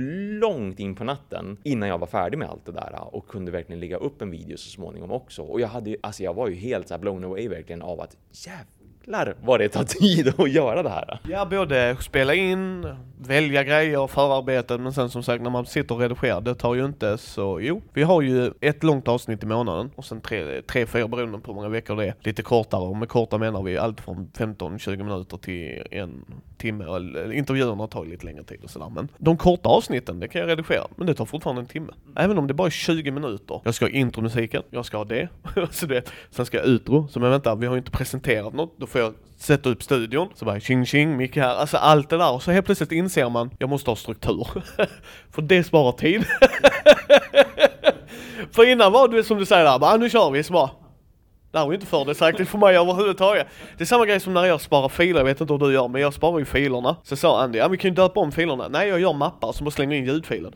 Ja men då blev det typ bara, det är snabbare att göra, för jag upptäckte det. Ska du in i filen och ändra? Ändrade jag rätt? Nej, du bara lägger över. Så fort vi har spelat in så flyttar jag över stickan, så bara bom, bom, bom. Men hur ser visionerna ut med kanalen just nu då? Alltså vad, vad, vad vill du göra härnäst? Jag tänker ju fortsätta att hålla det med liv i alla fall. Som jag ganska nyligen utannonserade så, så sa jag ju det att nu har jag hållit på med det här väldigt länge. Det tar väldigt mycket tid av mig. Jag har så otroligt många andra projekt och så många otroligt andra just fritidsintressen. Mestadels sådär. Inte projekt och, och sådär som är så himla, eh, alltså att, de, att jag visar det publikt och sådär just som med, med Konadagar recenserar då. Men jag har jättemånga intressen som tar mycket tid för mig som jag själv liksom blir glad över att få göra. Så det är därför jag har dragit ner då på att nu är ju ingenting schemalagt längre sedan ganska länge tillbaka utan nu laddar jag ju upp mina videos när jag känner för det, när det kommer ett stort spel eller när det kommer ett spel som jag verkligen brinner för och bara shit vad bra det är. Precis som när jag började kanalen egentligen också. Att jag bara, jag måste få visa Discovery Island för det här är ju hur kul som helst. Och när det kommer ett sånt spel, då känner jag också att ja, men jag måste få visa de här spelen. Nu ska jag lägga upp en video. Det spelar ingen roll om det, om det går en månad mellan en video eller om det går en vecka då mellan en video. Då får videon komma när den kommer helt enkelt.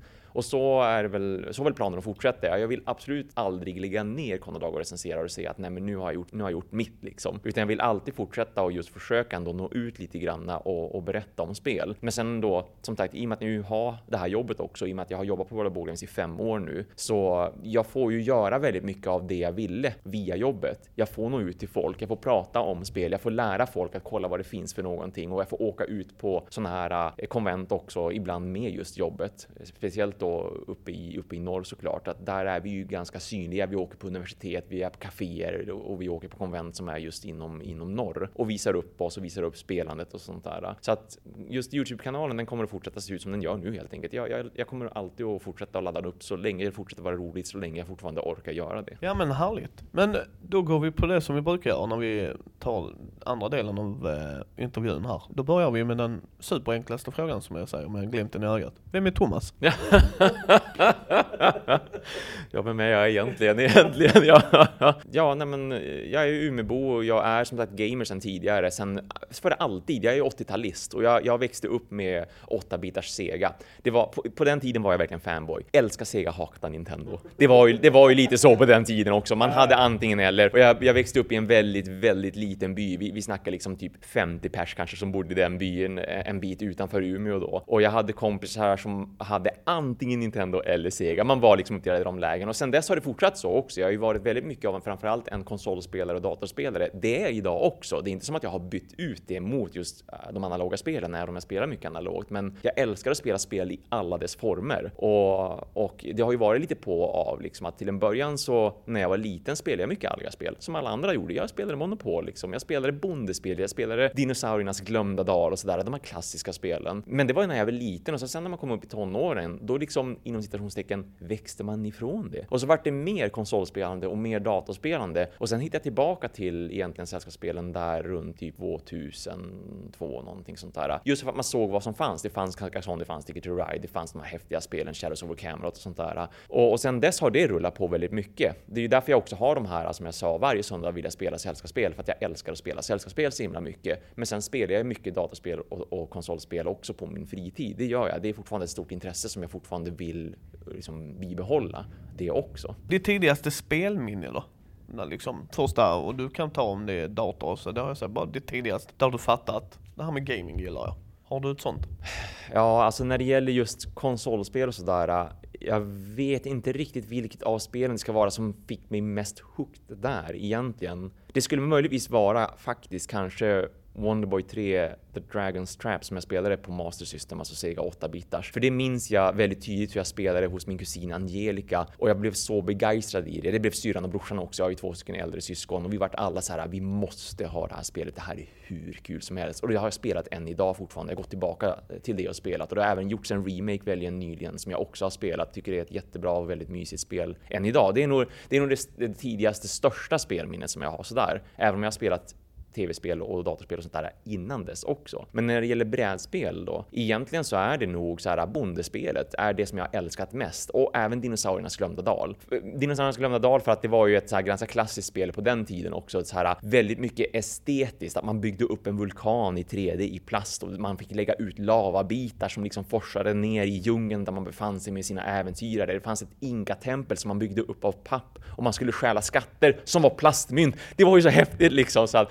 därför är det ett väldigt starkt minne på det viset. Och sen är bondespelet ett ganska starkt minne för att jag tyckte det var så himla mysigt just att jag är ändå uppvuxen på landet då och i bondespelet så, så är man ju liksom jordbrukare så att man odlar sina sädesslag och så sen ska man skörda dem och man kan göra poängar även på att, att avverka skog och det där. Så att de två spelen, just digitalt och analogt, det är väl, det är väl de tidigaste när jag verkligen kände att shit vad roligt jag har verkligen just nu. Ja, eh, sen så brukar vi, nu har vi ju intervjuat mycket rollspelare så att jag tweakar ju frågorna lite så här, försöka ha en mallar för det är alltid roligt att höra samma sak. Men för er lyssnare som inte vet vad Eurogame eller Ameritrash är så kommer vi ta det strax. Men är du, vad, vad lutar du mer åt? Är du mer Eurogame eller mer Ameritrasher? Jag måste nog erkänna att jag är ändå mera Ameritrasher fortfarande. Jag var ganska hårt Ameritrasher då för, jag säg, 2000. Däromkring när jag, när jag liksom kom tillbaka till spelandet, då var det väldigt mycket sånt som jag tyckte var roligast att spela. Jag älskar ett tema före spelmekanik egentligen. Nu har det blivit mer Eurogames, det har det absolut. Liksom, om, om vi tar Stefan Feld till exempel som jag tycker är en jätteduktig, eh, jätteduktig speldesigner, så jag älskar Trajan jättemycket verkligen. Tycker det är ett superbra spel, sådär eh, bra eurospel. Men det, det jag spelar mest personligen, det ska ändå sägas att jag, jag är väldigt svag för fantasy, jag är väldigt svag för liksom rollspelande i brädspel, jag är svag för äventyrande. Så att Gloomhaven är ju det jag spelar mest när jag kan det. Och även Mage Knight till exempel också tycker jag är ett fantastiskt bra spel. Men de är bra spelmekaniskt också. Sen är ju Gloomhaven väldigt ändå resurshanterande, så här, överraskande resurshanterligt av sig. Eh, men, men jag spelar, jag spelar mycket eurospel också. Det gör jag fortfarande därför att jag har folk i min spelgrupp som, som gillar eurospel väldigt mycket.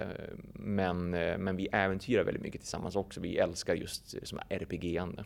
Ja, och då är Eurogames mer de eh, tematik är inte det viktigaste, mekanik är mer viktigare. medan alltså Ameritrash eh, är tematiken mer viktigare. Reglerna finns ju där och de är där men man kan offra grejer för tematik. Jag är, jag är Eurogamer till fingerspetsen men jag spelar Ameritrash också. Alltså jag tycker det är jättetrevligt men för mig hänger det om umgänge. Rätt, rätt folk så är allting trevligt. Eh, men då, vilket är ditt favoritbrädspel? Alltså det som du känner liksom, är det Gloomhaven eller vad är det? Alltså du känner bara, nej, där, där kommer jag alltid vilja spela. Spelar ingen roll om någon bara plockar mig från gatan bara Åh, det spelet bara du, ja sure. Har du något sånt liksom? Ja, jo, som, som många som många vet så är det ju Twilight Imperium. För, ja, visst det är det. Jag minns fortfarande när jag fick Twilight Imperium 3rd edition. Jag var med i Board Game Geeks sån här uh, årliga Santa, Secret Santa-grej där. Så fick jag tag på Twilight Imperium första gången. Det var någon, någon galning inom citationstecken som jag kände det då verkligen. Han skickade mig från USA Twilight Imperium med en expansion plus ytterligare ett eller två spel från den önskelistan jag hade. Jag var ju helt så här, alltså jag höll på att explodera när jag öppnade det paketet på julafton och bara trodde inte mina ögon. Hade han gett mig allt det här liksom. Men, men och det är ju, så är det ju liksom i Secret Santa. En del är ju väldigt, väldigt generösa med vad de ger bort och så och tycker bara att det är kul att sprida, sprida liksom hobbyn och sprida glädjen och, och sånt kan jag också känna mig många gånger också. Men Twilight Imperium är fortfarande det jag älskar mest av allt. Jag, jag tycker ju att eh, fjärde utgåvan är verkligen så perfekt som den nästan kan bli. Det är det enda spelet som jag på Board Geek har satt 10 av 10 och jag förstår att det inte egentligen är kanske 10 av 10. Jag förstår att det finns folk som absolut inte tycker att det är det bästa man kan spela inom den genren. Det finns andra spel som gör det bra och som gör det snabbare och hela den biten. Men, men det är det är som du säger också, det här med sällskapet, upplevelsen. För de jag spelar Twilight Imperium med, för jag har ju liksom en, en dedikerad grupp för det och vi försöker träffas så ofta vi kan varje år och spela just det här spelet. Vi spelar ju inte för att vinna och vi spelar inte för att det ska ta ett snabbt slut, utan vi spelar för att spela spelet och vi älskar att liksom nästan rollspela lite grann runt omkring det här och skapa det här stora diplomatiska politiska spelet också, att man sitter och liksom pekar på varandra och backstabbar varandra och allt det här. Det blir mycket mer av en upplevelse. Ja men det, det var jag faktiskt inte beredd på. Uh, jag har ju fjärde, finns här i spelbaren också. Eh, uh, jag och Fredde gillar ju det. Det är ett av de få Ameritrash-spelen jag verkligen gillar, just för som du säger att det blir grandiost, bombastiskt liksom att uh, Vad gör du utanför mitt solsystem med 17 stridsskepp? Nej, bara passera. Sure. Sure. Säkert, du vill inte ha den ensamma grejen liksom, så bara nej, nej.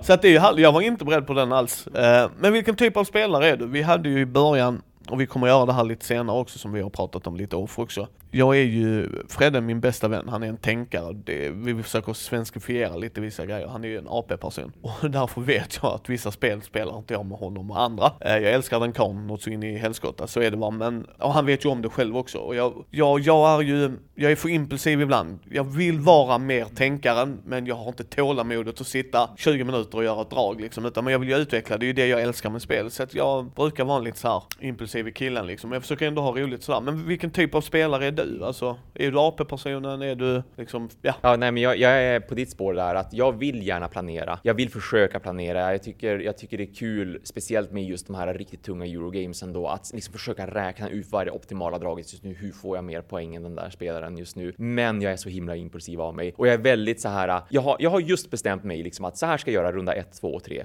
Nu håller jag mig till det. Jag runda 1, runda 2 skiter sig alltihopa för att jag, jag kommer på något annat helt plötsligt och så vill jag mycket mer gärna göra det för att det känns häftigare och roligare.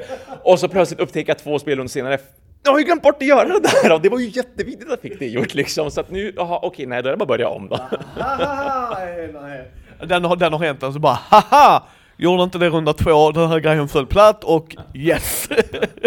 Men det, det, för mig är det inte viktigt att vinna. Jag, jag, spelar för att vinna, alltså just för att moroten ska vara där, annars faller det ju jätteplatt. Alltså jag menar vi är här för att ha, liksom, du och jag tävlar och så sitter den tredje bara, nej jag skiter i vilket liksom sådär. Så att det håller jag med dig om. Och det, det är precis där, Fredde är ju sån att han kanske inte planerar direkt vad han ska göra, men när han strukturerat upp det så blir han ju så. Jag har en annan jättegod vän, eh, Johannesson, han är ju civilekonom och sådär, väldigt duktig ekonomiskt. När man spelar budspel med honom, när han slutar buda, då fattar alla vid bordet ah, vi har betalat för mycket. Han bara, nej, jag är inte med längre. bara, ah.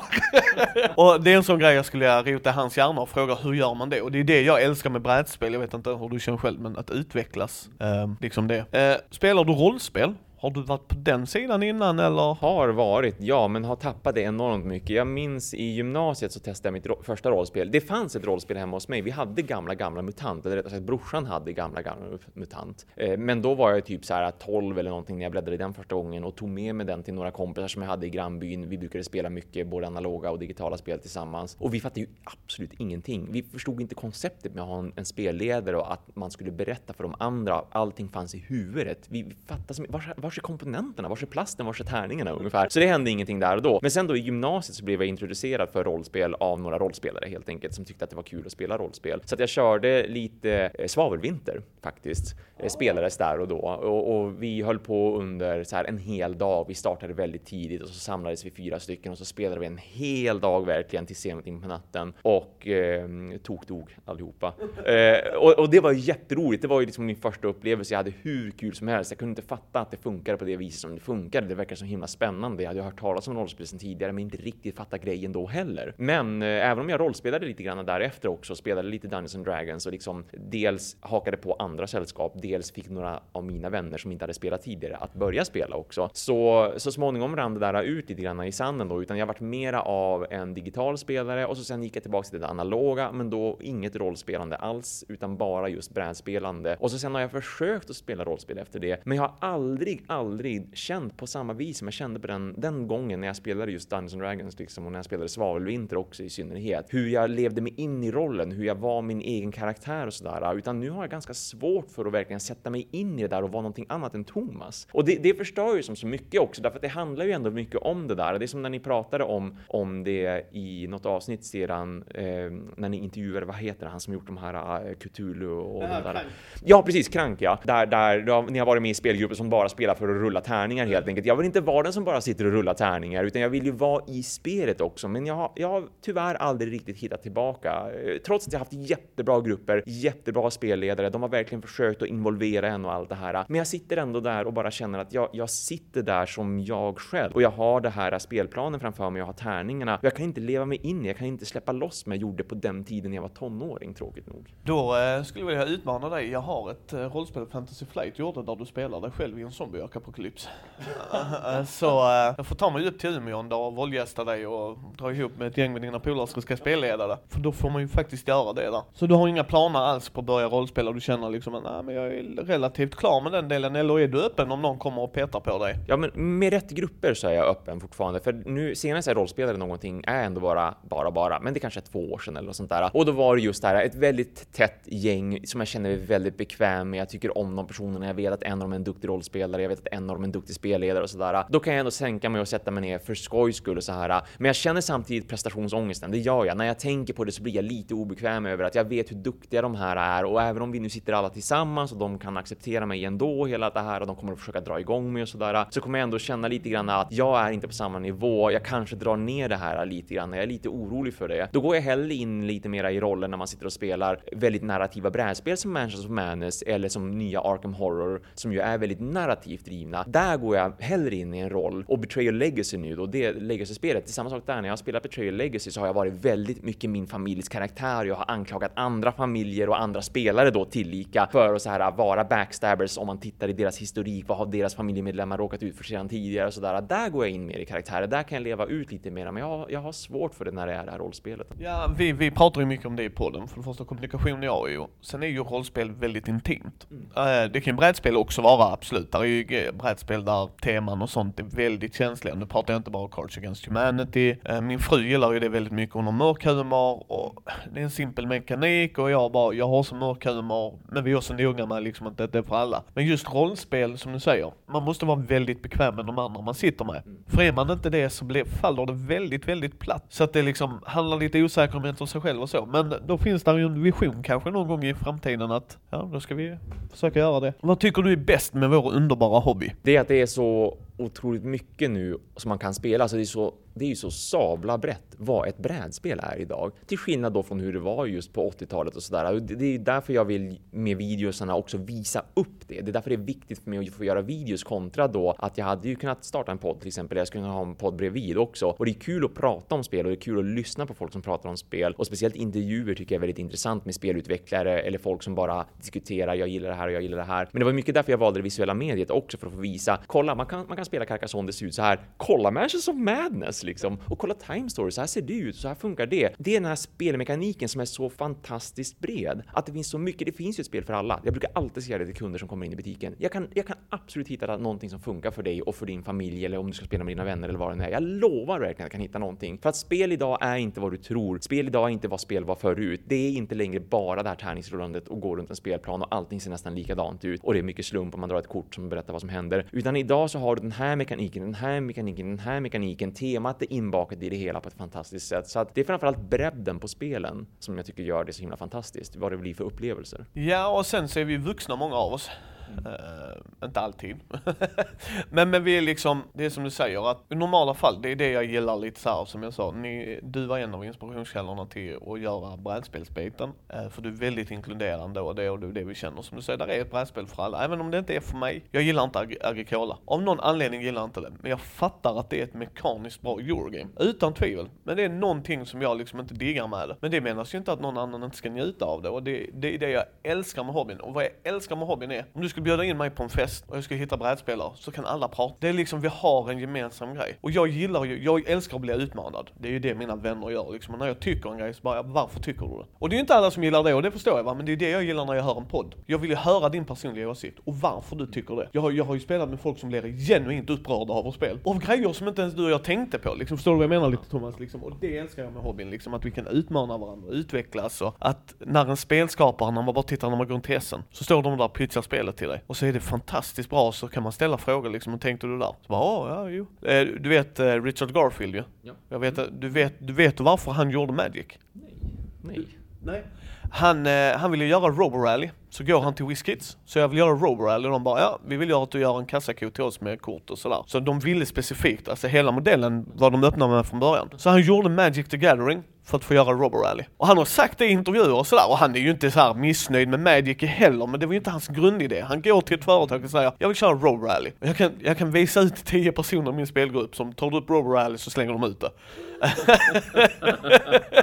men just, just den grejen och det är därför som du säger, det är därför vi gör de här intervjuerna. För vi ser ju Thomas framför eller, eller bakom kameran, så liksom framför skärmen då. Och du går igenom, men det är nog inte många som vet, vänta lite, det tog den 10 timmar att göra och sådär. Så att eh, jag uppskattar jättemycket att du är med här. Men om vi går, jag har två frågor kvar här bara så här, liksom, vilket tema tycker du de borde göra ett brädspel på? Eller mer av om du känner ändå, ja de har nallat lite där, men är det något du känner att varför har de inte gjort detta? Som jag nästan lite skämsamt men ändå allvarligt också sa nu när jag gjorde min senaste recension på liksom Journeys eh, in Middle Earth. När jag sa att varför var de tvungna att göra just på Sagan om ringen? Varför görs det inget Asterix och Obelix-spel?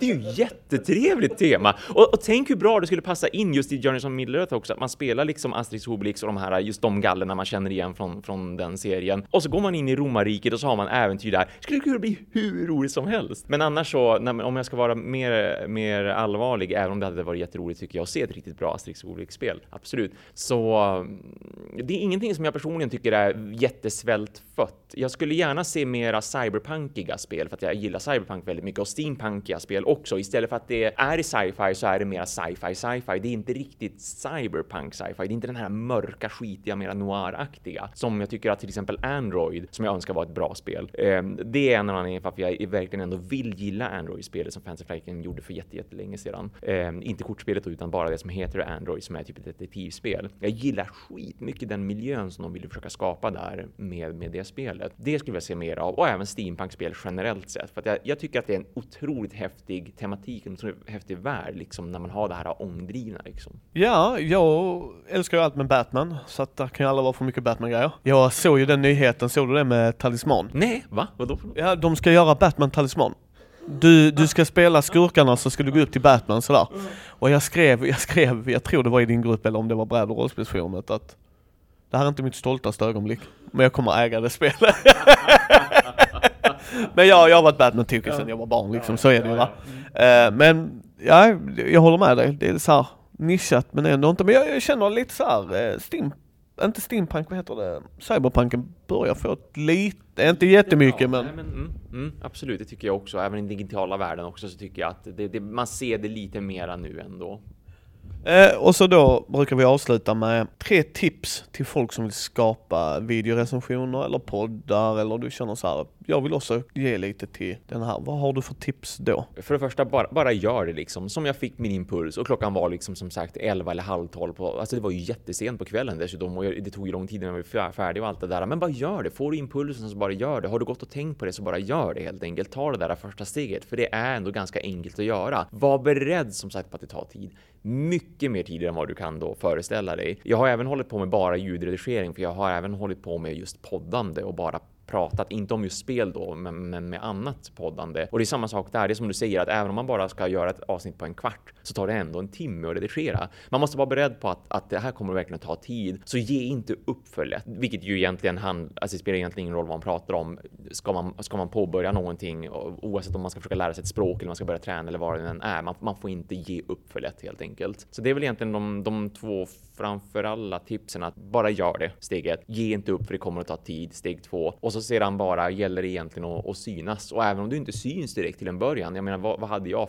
Fem tittare på så här första veckan eller någonting på min första video och då tror jag nog att det var fem personer jag kände plus min, min egen klick liksom också.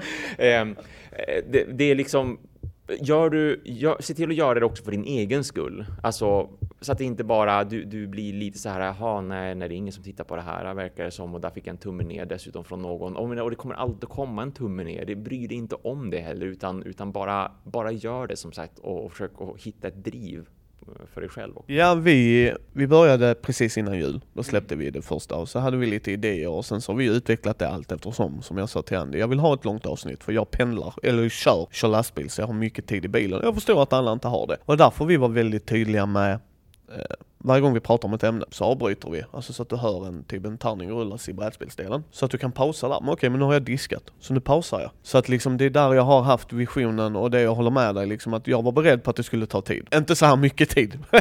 men jag var ändå beredd och jag, var, jag är envis när jag väl ger mig det. Men vi gör ju det för vår skull. Vi tar ju upp de här grejerna. Om inget annat så får vi bubbla av oss liksom, som vi kallar det liksom. Uh, och det är ju där vi vill inkludera. Så det är därför jag brukar fråga det här. För att spelskapare har sina tips. Typ det de brukar säga, våga dela med dig. Men jag tycker det är jättebra att du också säger liksom, det här, det här kommer att ta tid. Och jag skulle vilja slänga in där, jag vet inte, rätta om, om, du inte håller med här, men jag tycker liksom, var inte rädd för att ändra koncept mitt i heller. Visst, absolut, ja visst. Man kommer att utvecklas under tiden som man gör det, så det är helt naturligt. Liksom, när du gör någonting för första gången, så kommer det att bli på det här viset och så sen kommer du kanske fortsätta så. Sen kommer du komma på liksom att ja, men jag borde kanske göra så här för att det blir mer effektivt eller för att det känns bättre eller vad det nu är för någonting. Eller om du då får lite beröm och lite kritik och folk tycker att ja, men skulle du inte kunna göra så här eller så här istället? Och så får man en idé av det eller man tar åt sig det helt och hållet och så ändrar man lite grann som sagt. Alltså det, det måste ju få växa också. Det, det, kommer att hända för alla skulle jag säga när det gäller just sånt här, oavsett om man gör en podcast eller om man då ska göra en, en, en vlogg eller vad det nu är för någonting. Ja. Så liksom det kommer att utvecklas hela tiden. Det har jag ju känt själv också väldigt mycket. Eh,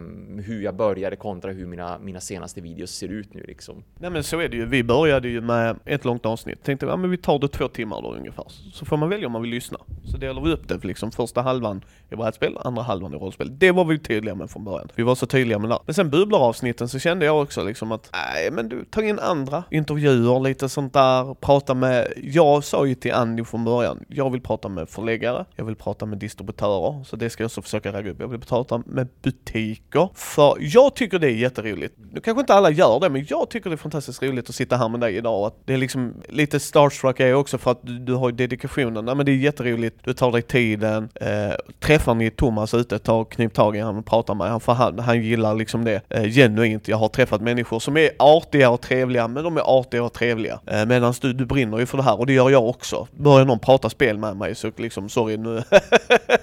och det är därför jag vill prata med Josef, för han gör ju på engelska. Du valde svenska och liksom sedan lite twisten. Så att, eh, tack så hemskt mycket för att du vill sitta här med mig här på Goscon. Så ja, tack så mycket Thomas.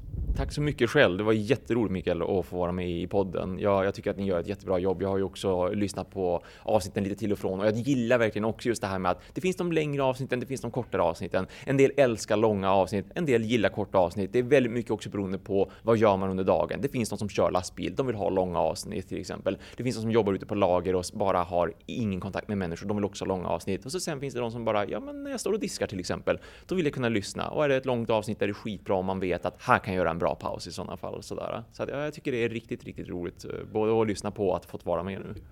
Ja, så eh, tack så mycket. Tack för att ni har lyssnat på Mindys bräd och rollspelspodd. Vi finns på Facebook. Följ oss gärna där, Mindys bräd och rollspelspodd. Vi finns även på eh, vår hemsida mindy.nu där ni kan hitta länkar till Thomas Konrad Engströms eh, både Facebookgrupp och Youtube-kanal. Så gå gärna in där och ta en kik. Tack så mycket Thomas för att du tog dig tiden med oss.